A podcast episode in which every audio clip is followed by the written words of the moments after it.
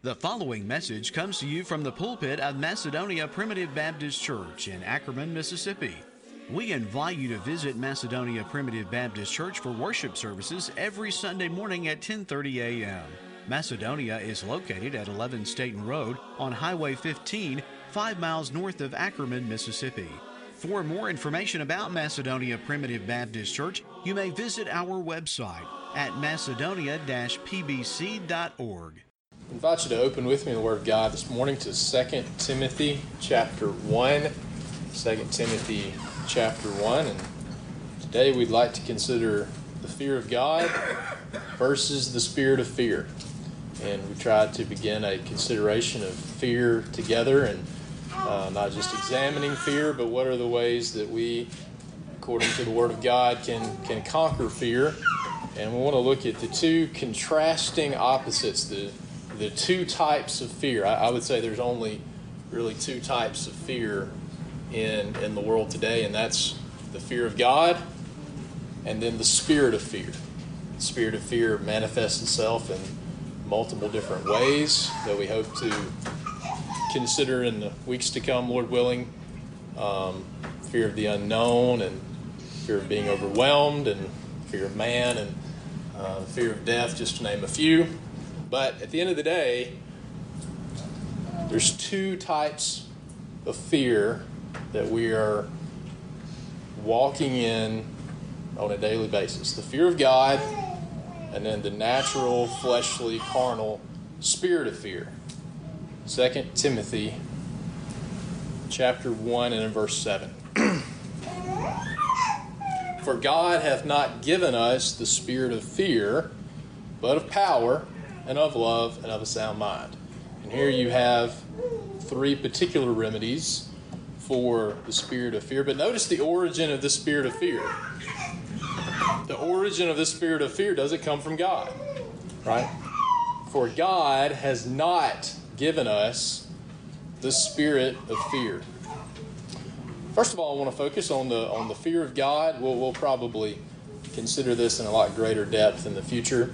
Um, but we'd like to introduce these thoughts together. Um, let's go first to Ecclesiastes. Ecclesiastes chapter twelve. I feel like this is a, a verse that's probably very, very familiar to us, or at least it should be. Ecclesiastes chapter twelve. And Solomon says here, let us hear the conclusion of the whole matter. Now Solomon is at the latter portion of his life, and he's fallen into sin and apostasy by him. Uh, he's going to say here, by the way, let us hear the conclusion of the whole matter. Fear God and keep his commandments, because that's the whole duty of man. And uh, later in his life, Solomon did not follow that commandment, right?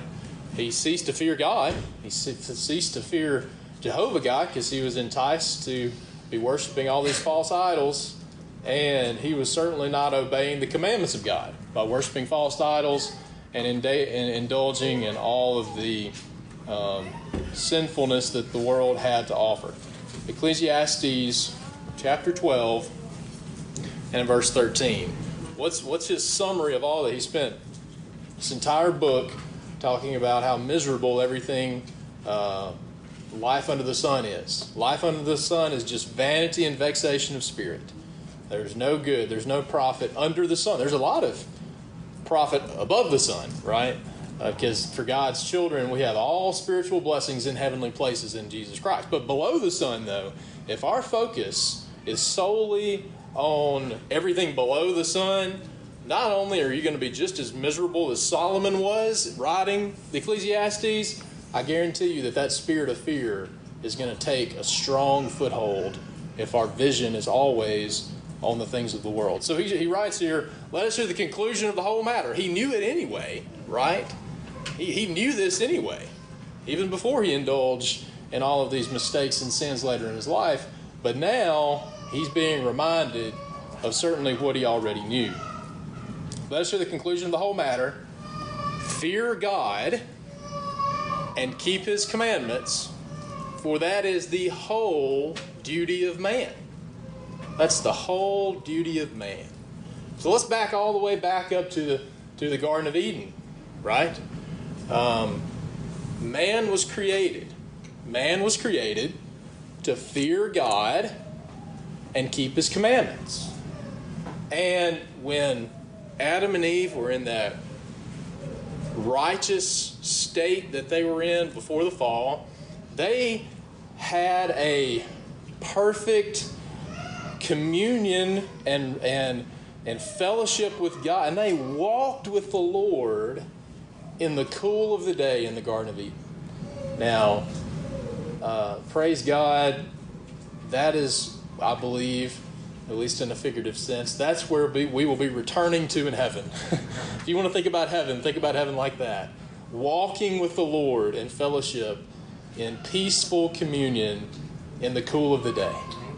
Uh, and that's where we will be returning to, because Christ came into the world to die for our sins. But I'm sure you know the story there, that what happened, he gave them a command to obey.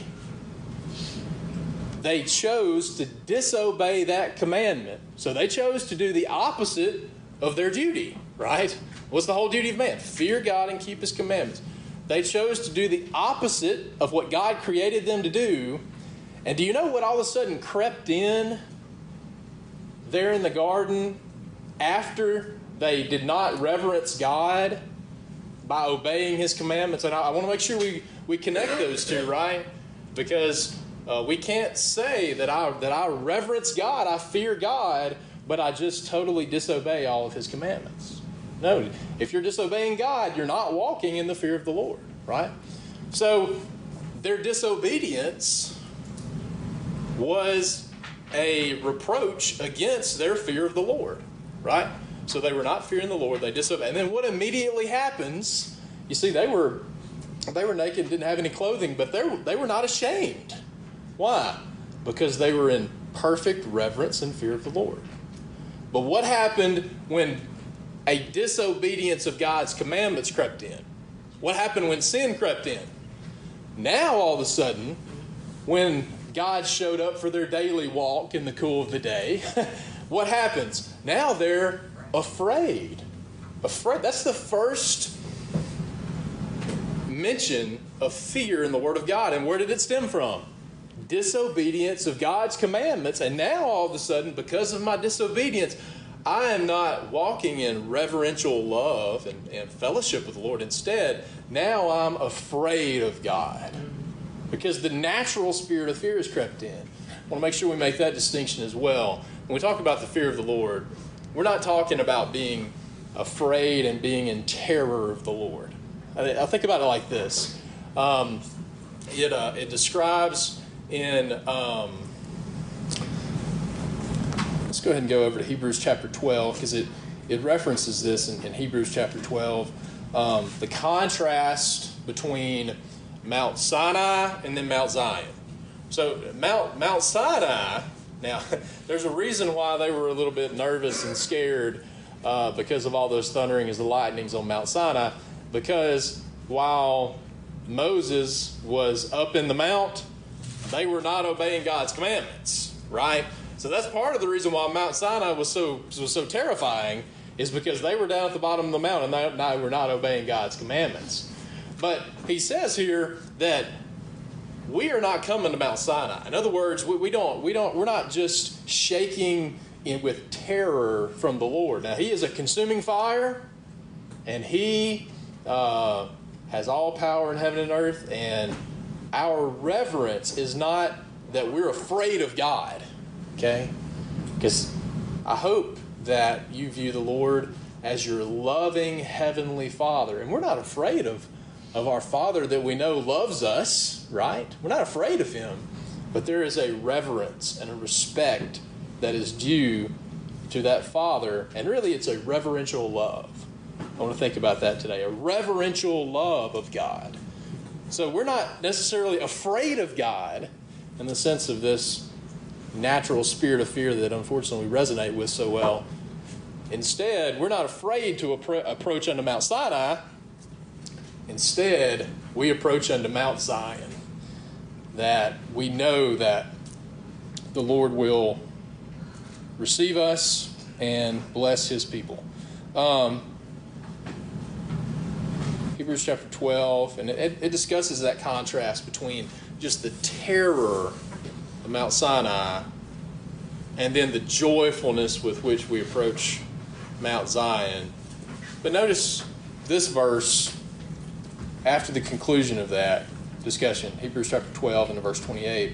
Wherefore are we receiving a kingdom which cannot be moved? That's Mount Zion, a kingdom which cannot be moved. Let us have grace whereby we may serve God acceptably with reverence and fear.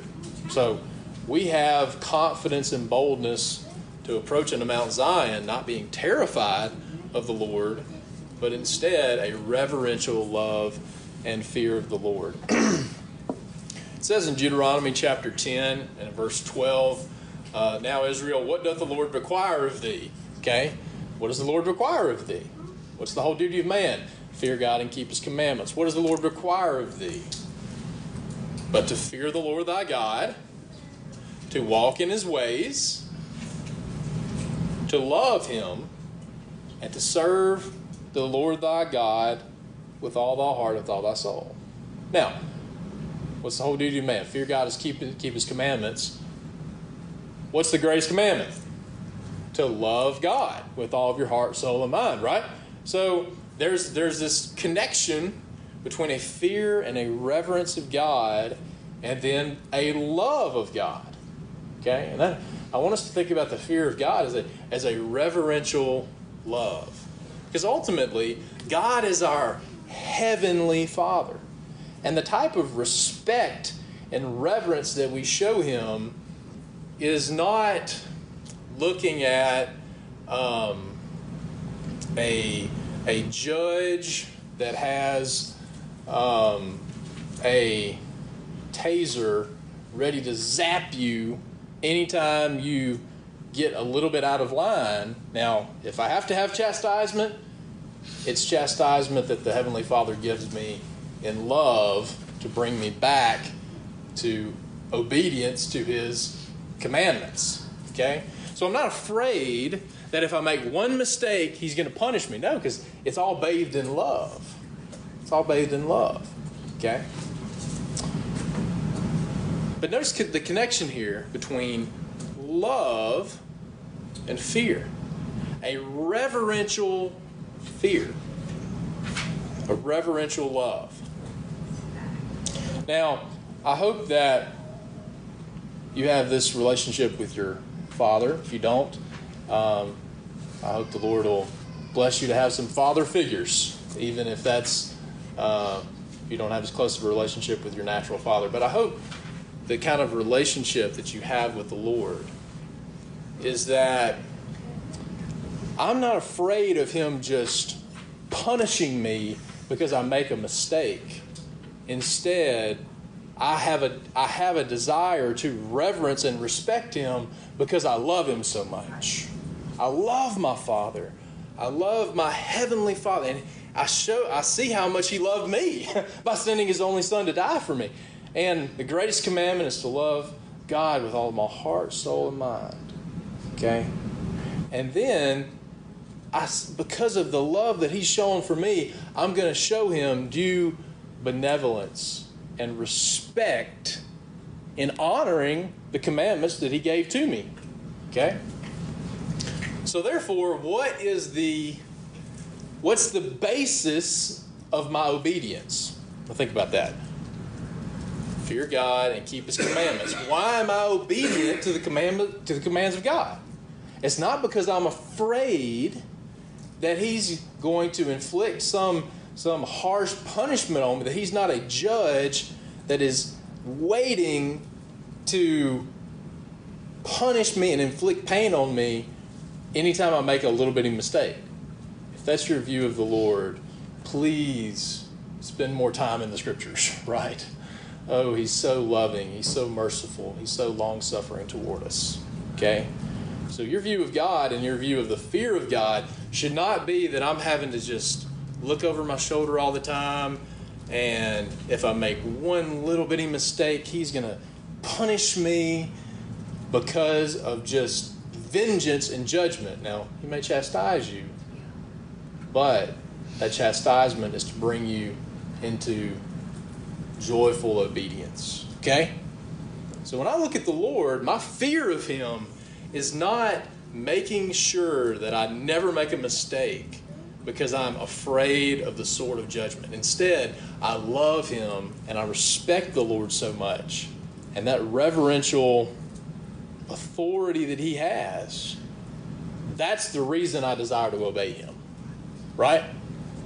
The fear of the Lord. And you notice that connection there between the fear of the Lord, obeying the commandments of God, and the ultimate commandment is to love God. Right? So a reverential love of the Lord. And the more that you love the Lord, the more that you love the Lord, the more that you conform, the more you fear the Lord, the more your thinking conforms to God's thinking. The more your perspective conforms to God's perspective and, and His commandments. So therefore, Proverbs chapter eight and verse thirteen, the fear of the Lord is what? What's one of the definitions of the fear of the Lord according to the Word of God? The fear of the Lord is to hate evil. The fear of the Lord is to hate evil and also to hate pride and arrogancy and the evil way and the froward mouth do I hate. You see, those are things that are in, contradict- in contradiction to the commandments of God. And if I fear the Lord and I reverence the Lord, then I... I'm going to be have a desire to be obedient to His commandments. And not just do I want to just be obedient to the commandments because of my desire for compliance. I understand how much sin pains the heart of God. How much sin breaks the heart of our Heavenly Father. And therefore, I don't just want to be obedient myself. With a righteous indignation, I hate sin. With a righteous indignation, I hate when I see all of the wickedness and the disobedience of God's commandments in the world around me. So the fear of the Lord guides us to hate evil, to hate pride, to hate arrogancy, the evil way, and the froward mouth. Okay? The fear of the Lord causes us to mold ourselves more closely to um, to just simply God, right? The more we love Him, the more we reverence Him, the closer we will walk with Him. Um, so we think about this contrast. This is, at the end of the day, this is really the question. This is really the question that we have to uh, have an honest evaluation, an honest answer to. Which one of these fears controls our daily decision making and to a large degree controls our life? Does the fear of the Lord control our decision making, or does this natural spirit of fear control our decision making? Now here's why this matters. Here's why this matters. It's because if you let all of these fears of the world be the primary deciding factor of the decisions you make, inevitably you will have to compromise obedience to the Lord and the fear of the Lord. Okay? Let's say the fear of man. The fear of man, you know. There's nobody that is fully immune from, from peer pressure, right? Despite your age, nobody's immune from that. Nobody likes uh, to... necessarily stand out in a crowd, especially if that causes you to be the center of a lot of mocking and jokes and derogatory comment. No one, no one enjoys that.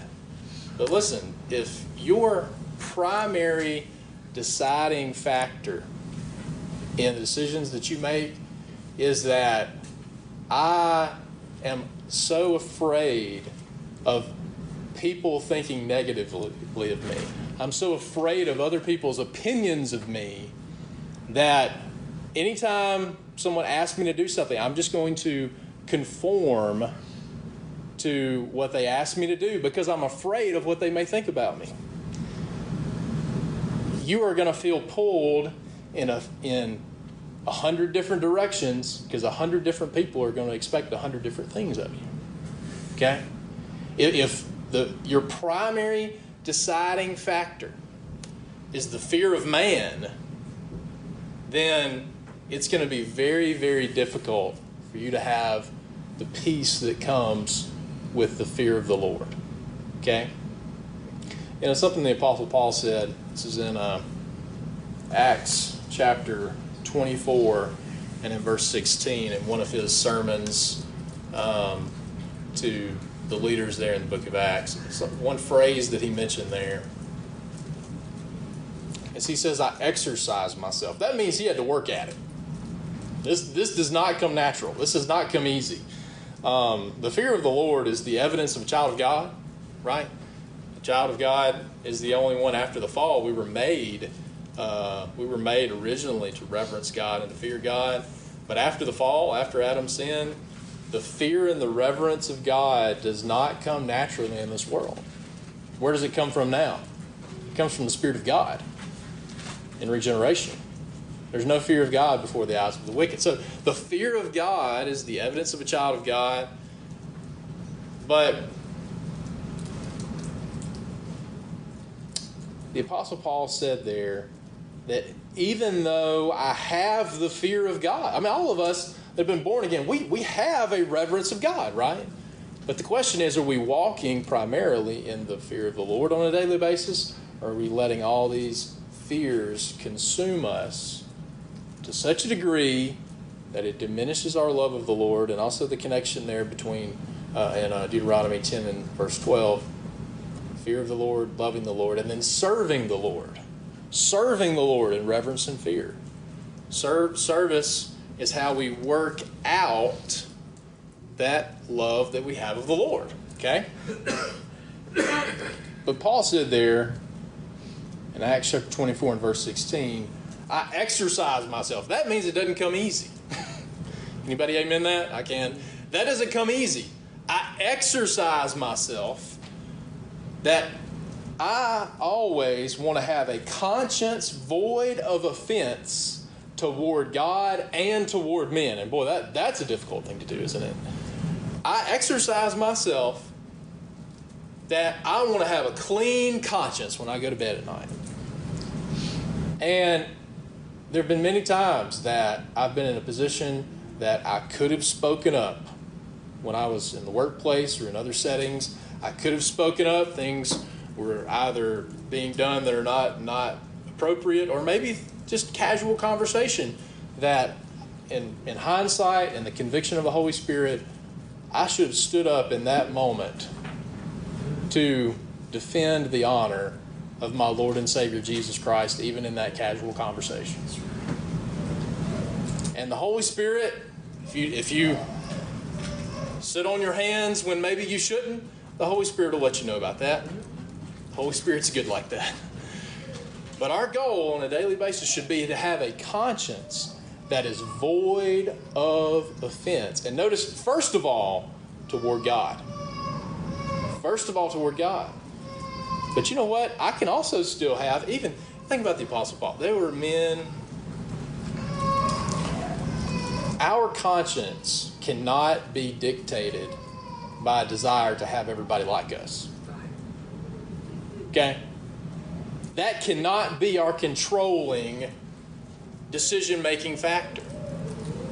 Because if you serve the Lord faithfully, everybody will not like you. That's a guarantee.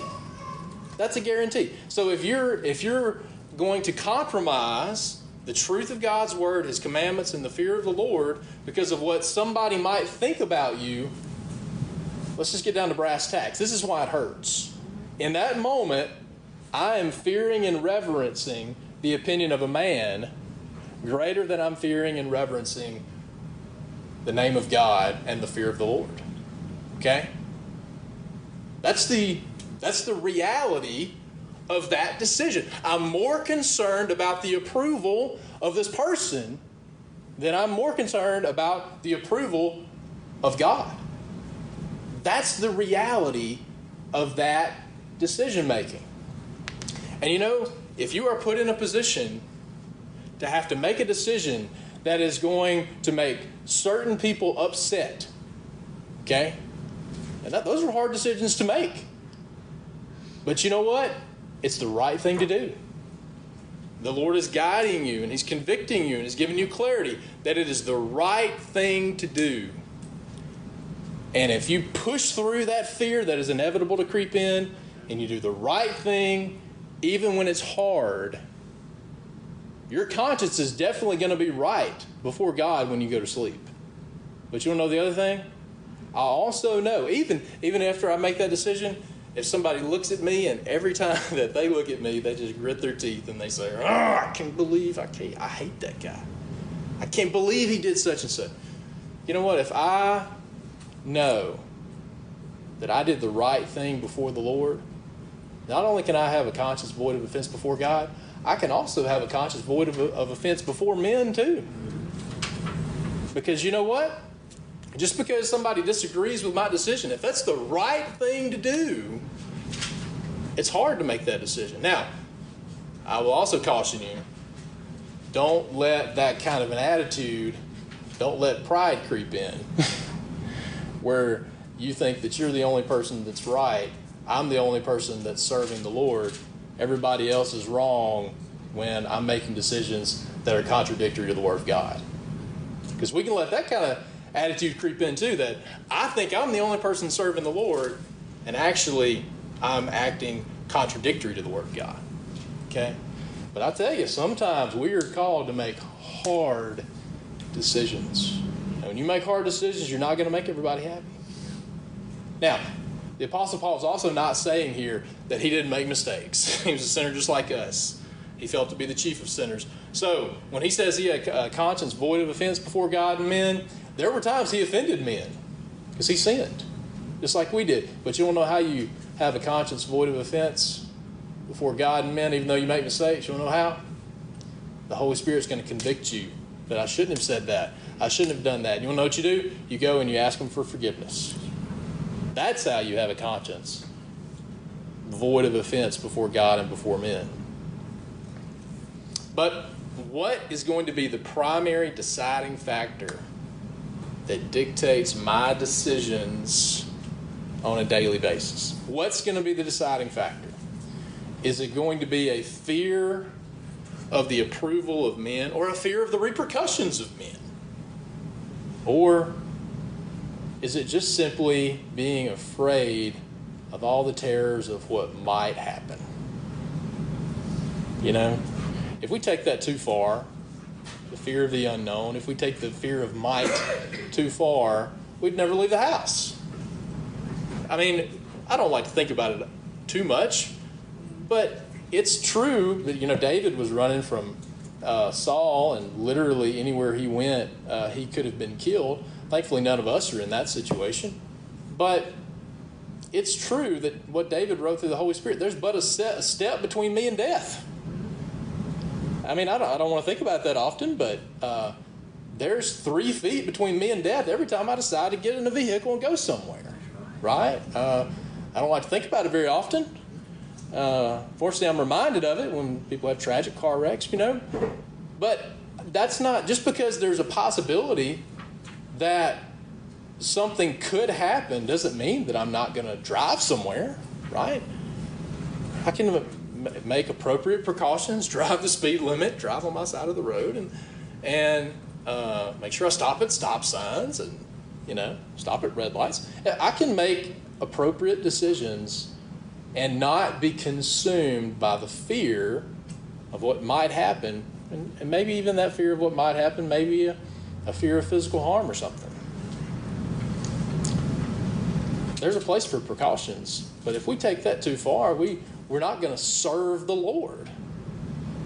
We're not going to serve the Lord because we're going to live in a paralysis of fear. You want to know what you need to do instead? Instead of being afraid to get in the car, you fear the Lord by saying, Lord, by the way, uh, it's in Psalms. I'll look it up here in just a minute. The angel of the Lord encamps Round about who? Round about who? Those that fear him. Those that fear him. You don't need to be terrified to get in your vehicle. Why?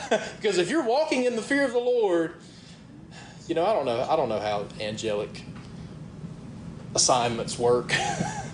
You know, I don't necessarily think I have an individual angel.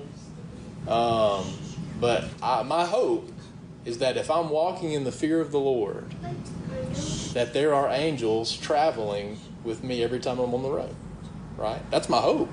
If I'm walking in the fear of the Lord, God promised us that the angel of the Lord is going to encamp. And by the way, encamp gives the idea of more than one, right? It, it gives the idea of protection from all directions. So if we're walking in the fear of the Lord, don't be afraid of all these things, all the bugaboos, all this stuff that might happen. You want to know who's going to take care of you? The Lord and his angels are going to take care of you.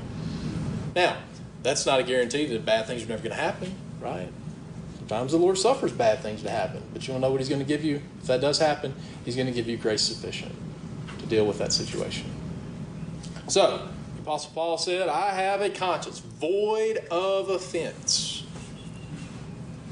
Even though I chose in this situation to reverence and honor God, even though it was contrary to the opinions of other people or any other fear that could fall into that bucket. I, just, I made the decision to honor God instead of being afraid of men.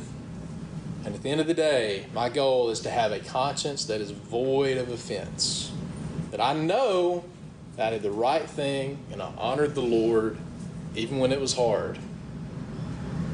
And even though those men, there were people that because of his service to the Lord and his fear of the Lord, everywhere Paul went, they wanted to stone him to death. What do you think about that? Having a, having a conscience that is void of offense before men does not imply that everybody likes you. Right? Because the Apostle Paul said, I have a conscience that's void of offense before men.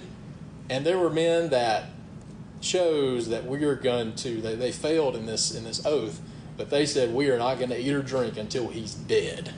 That's how much they hated him. They tried to stone him everywhere he went.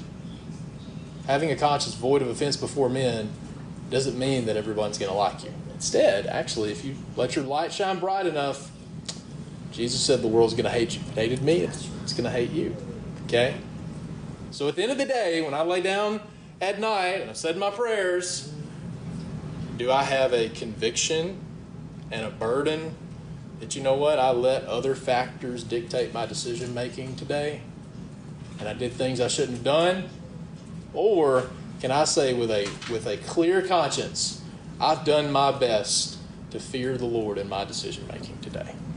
Even though it was hard, even though it was difficult.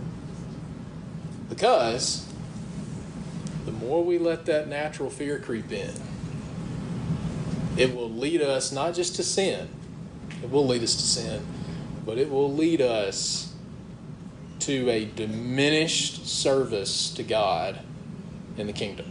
Okay? I want to go to the book of Nehemiah real quickly. Uh, we just recently concluded a bit of time in the book of Nehemiah, and I don't know if these verses stood out to you when we were in there, but I want to bring them to your attention because I think they really highlight not just the reality of the way that fear can cripple us in service to God, but the reason why Satan, if you remember this from the book of Nehemiah, Satan was behind all of these attacks. This is a spiritual warfare that we're in, and there's much more to be said about that spiritual warfare. You need to have on your whole armor of God.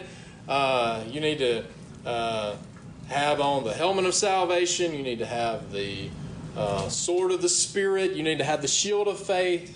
Uh, all those things, all the, the components of the armor of God from Ephesians chapter six. But listen, Satan wants to use fear as a foothold to control your life, to cripple your peace, and ultimately, if he can do that, he will cripple your service to God. Okay? So Satan was working through Sambalat, Tobiah, and all these wicked people. And you remember the great work that God did, right? The great work that God moved in these men to perform in the book of Nehemiah. But Satan was trying to use threats and fear to get them to stop the great work that God was calling them to do. So don't miss that, number one, these are men that God, or these are men that Satan is manipulating to try to get God's people to fear to stop the work. But who's behind it? Satan's behind it. Where does the spirit of fear come from?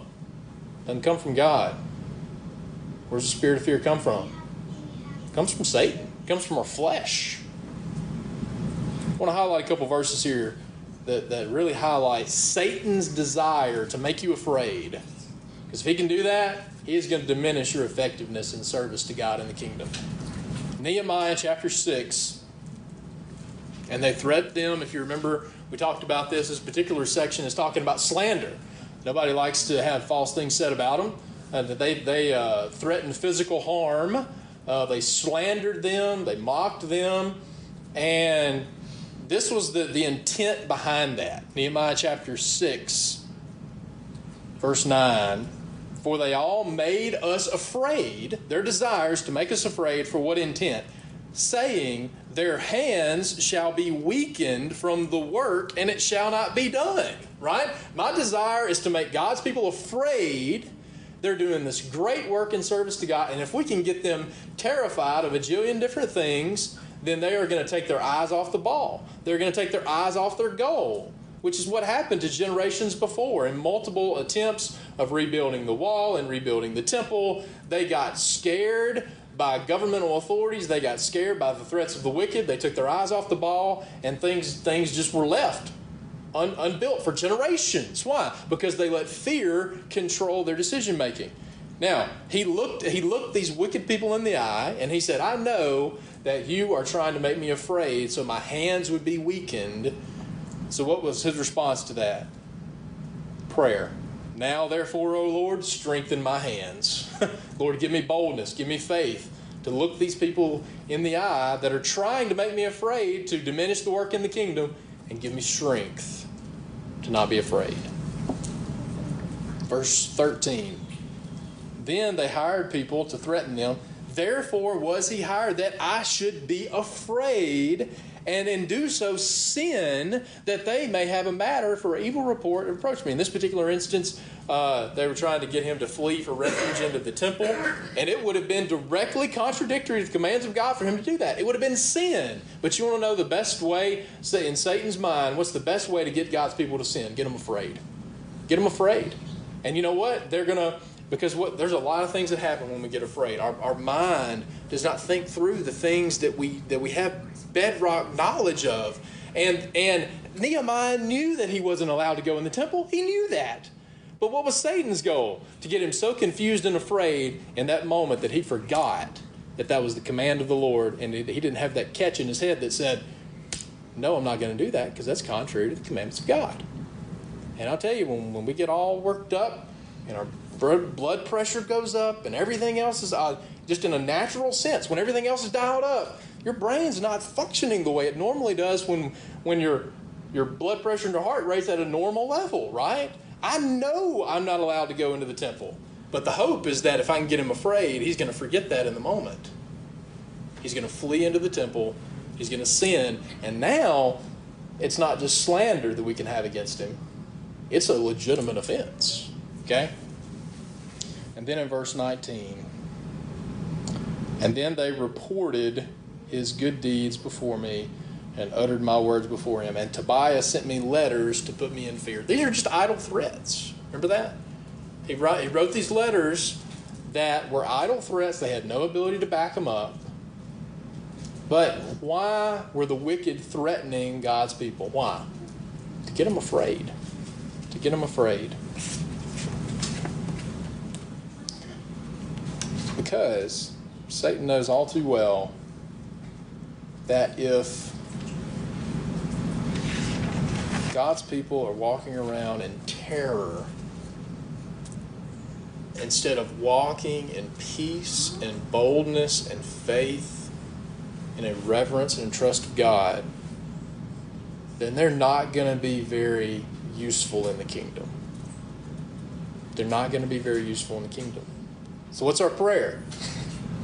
Oh, Lord, strengthen our hands, right?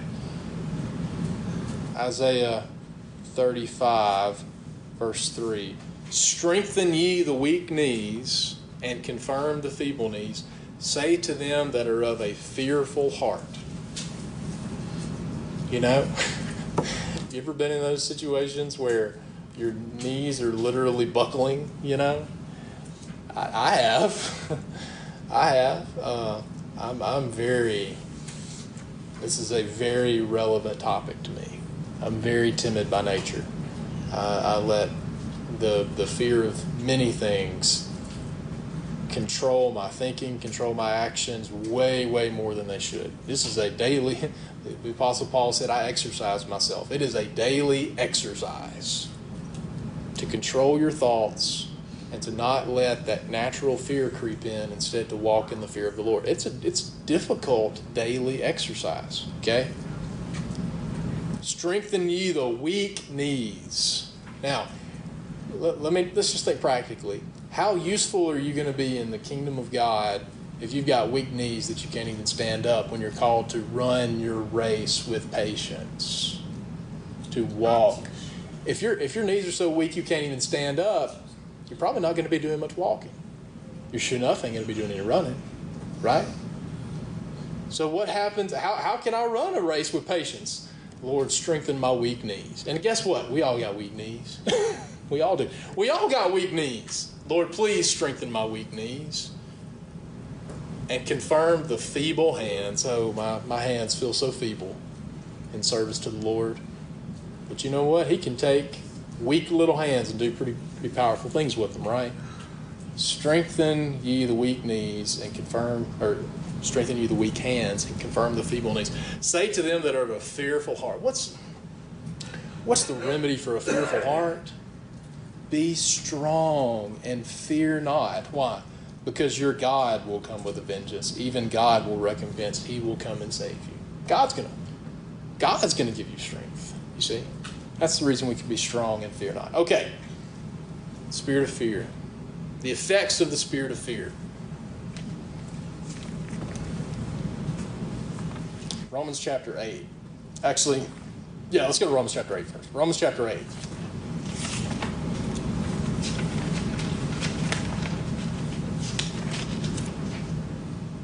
Romans chapter eight, verse fourteen. For as many as are led by the Spirit of God, they are the sons of God. Who are the only people that, that reverence, fear the Lord on a daily basis? The children of God that have been born again by the Spirit of God, right? Ye have not respe- received the spirit of bondage again to fear. But what's that contrasted with? So over here, you have the fear of God and the spirit of adoption. Over here you have the spirit of fear and bondage. Okay? What's the remedy for the spirit of bondage? The spirit of adoption. The Holy Spirit. And you know what the Holy Spirit is? God. The Holy Spirit is God. So what's your remedy for that? What's your remedy for the spirit of bondage? What's your uh, what's what's God's uh, consistent role for his people, not just in eternity, but in time? He liberates his people from bondage, right? He is, with the Spirit of God, there is liberty. There's liberty. There's not bondage. John chapter eight, you shall know the truth, and the truth shall make you free. The truth of God gives you freedom and liberty, not bondage. But boy, if you've ever been entangled, you know, think about kudzu. And uh, the way that some things you just get inside of it, like cuts, and it just tangles you up, and, and then you just you just can't move. You're just you're just paralyzed because you can't move. And if you are letting fifteen different people people's opinions dictate your decision making, you are going to be in bondage. And from First John chapter four and verse eighteen, you are going to be in torment. I mean, if you're, if the peace of your conscience is being dictated by the opinions of men instead of the fear of the Lord, then your conscience will never be at peace. It'll never be fully at peace. You want to know what gives peace for your conscience? Saying, I'm going to fear the Lord first, and I'm going to exhibit love to those that I disagree with. I'm going to be kind and gracious even when we are at, at an impasse. But you know what? I'm going to fear the Lord first. And when you do that, you may go to bed, and there may be some other people that can't sleep because they hate you so much. But you are going to be able to have a conscience that it's at peace with God, and you're going to sleep just fine that night.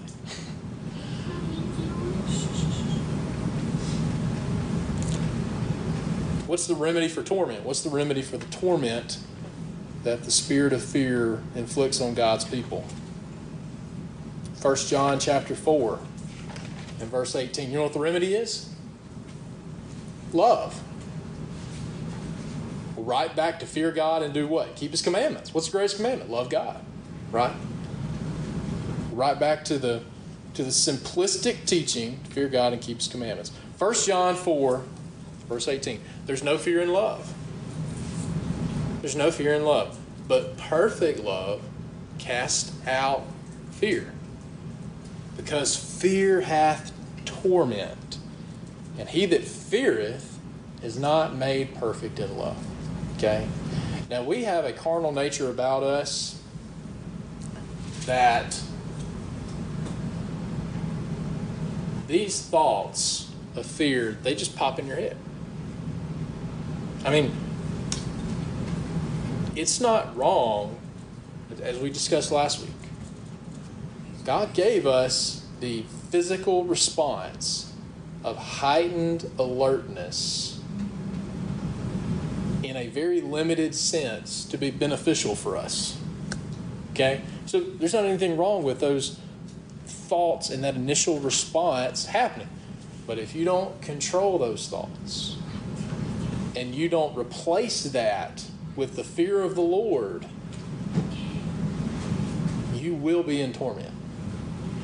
I can amen that. I don't know if you've experienced that, but I sure have. You will be in torment. Okay? But what's the remedy for that? I recognize, and also, what's the what's the remedy? God's not giving us a spirit of fear, but of power and of love and of a sound mind. I can I, I can recognize that. My my brain is, is in tune with the Word of God. My spirit is in tune with the Word of God. And I have enough spiritual wisdom to recognize that when it comes and identify it. And then not just identify it, but then say, I'm going to choose to not let that cancerous thought fester. Instead, I'm going to grab it. I'm going to bring it into captivity. I'm going to control it. And I'm going to replace it with the fear of the Lord. Now, that's the spiritual discipline we have to go through on a daily basis, because those thoughts are going to pop in quick. And you have to have a sound mind and spiritual wisdom to be able to catch it and replace it with the fear of the Lord. Okay? So, at the end of the day, the fear of the Lord versus the spirit of fear. If we're letting the fear of the unknown, the fear of men, the fear of governmental authorities, the fear of being consumed and overwhelmed, even the fear of death, if we're letting those things control our decision making, you're going to feel torn in all these different directions. It's going to create bondage. It's going to create torment. Okay? Now, what is the effect of the fear of God? You know, it says um, when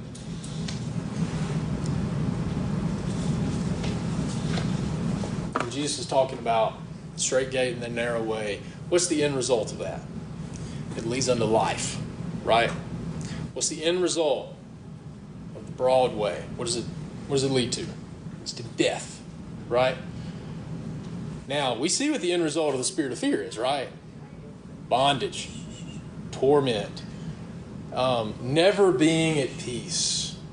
Never being at peace. Uh, and actually, um, this is something, and I think that Satan probably knows this, um, that the Lord told, this is in Deuteronomy twenty-eight, the Lord told um, Israel in those chapters that if you're obedient, I'm going to bless you more than you can than you can imagine. But if you're disobedient, I'm going to chastise you. And what's one of those aspects of chastisement that he gave them there in Deuteronomy twenty-eight? This is verse sixty-five. Among these nations thou shalt find no ease. If you if you choose to let the fear of the world and the fear of man dictate your decisions, this is what the chastisement of the Lord feels like.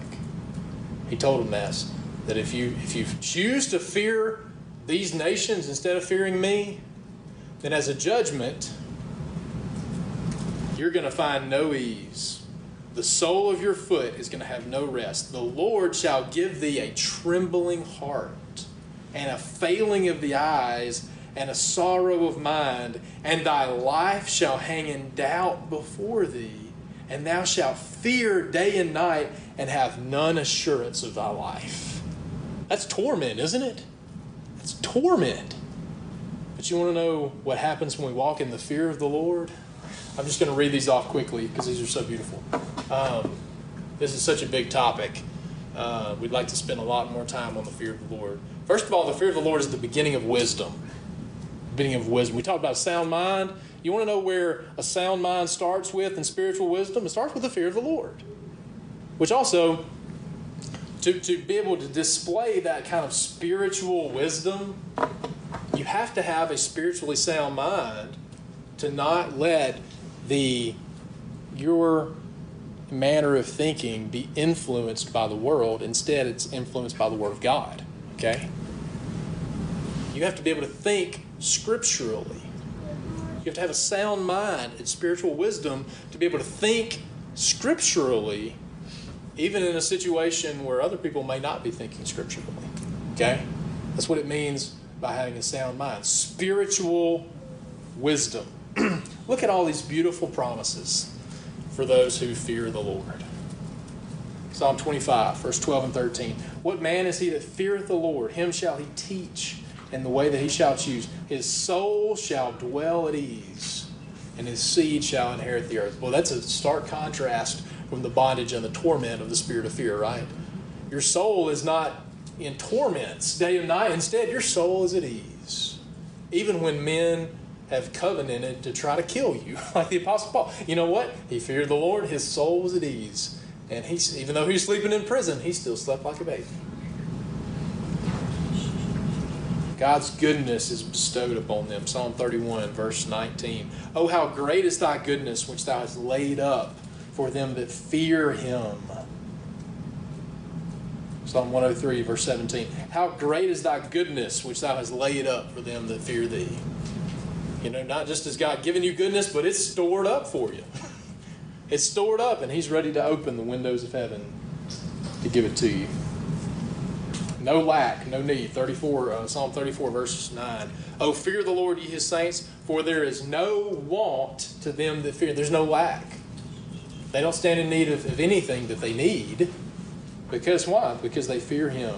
Psalm nineteen, verse twenty-three. The fear of the Lord tendeth to life. We talked about the straight gate. What's the straight gate uh, characterized by? Obedience to God's commandments. Where does it end? Life. So the end of the fear of the Lord is life. The fear of the Lord tendeth to life, and he that hath it, hath it shall abide satisfied. Shall abide satisfied.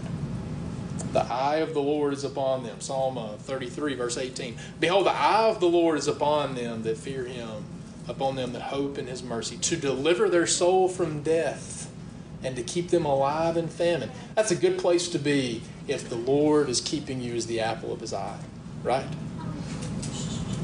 Psalm thirty-four, verse seven. The angel of the Lord encamps round about them that fear him, and delivereth them. They're not just there, but God's angels will deliver you. Psalm, uh, excuse me, Proverbs twenty-two, verse four. By humility and fear of the Lord are riches, honor, and life. Riches, true riches, spiritual riches in the kingdom of God. fear, the fear of the Lord, produces riches, honor, and life. Contentment. Proverbs fifteen and verse sixteen. Better is little with the fear of the Lord than great treasure and trouble therewith.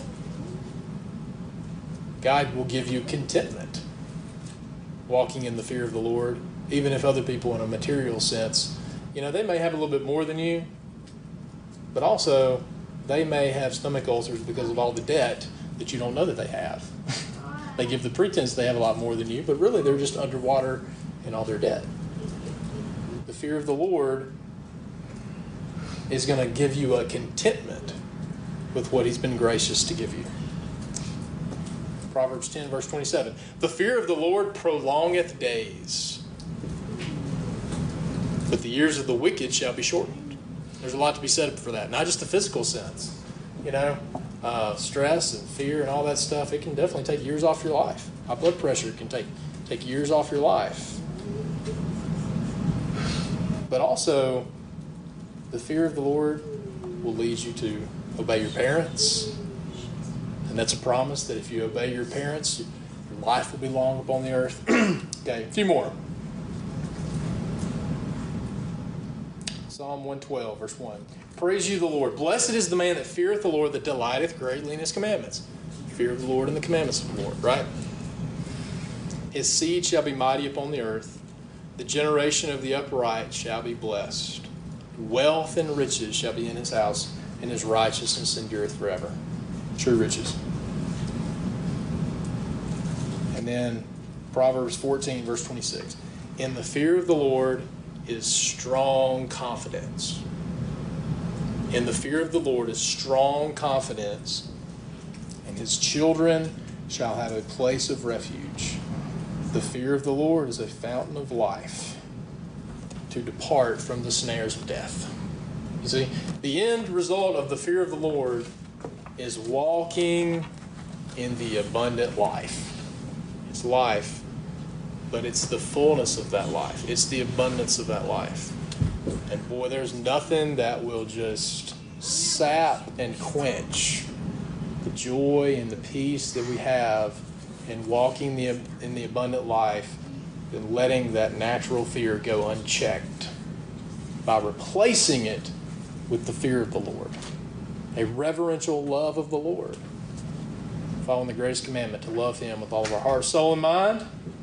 And if we're blessed to do that, oh man, that, that, that is a small sampling.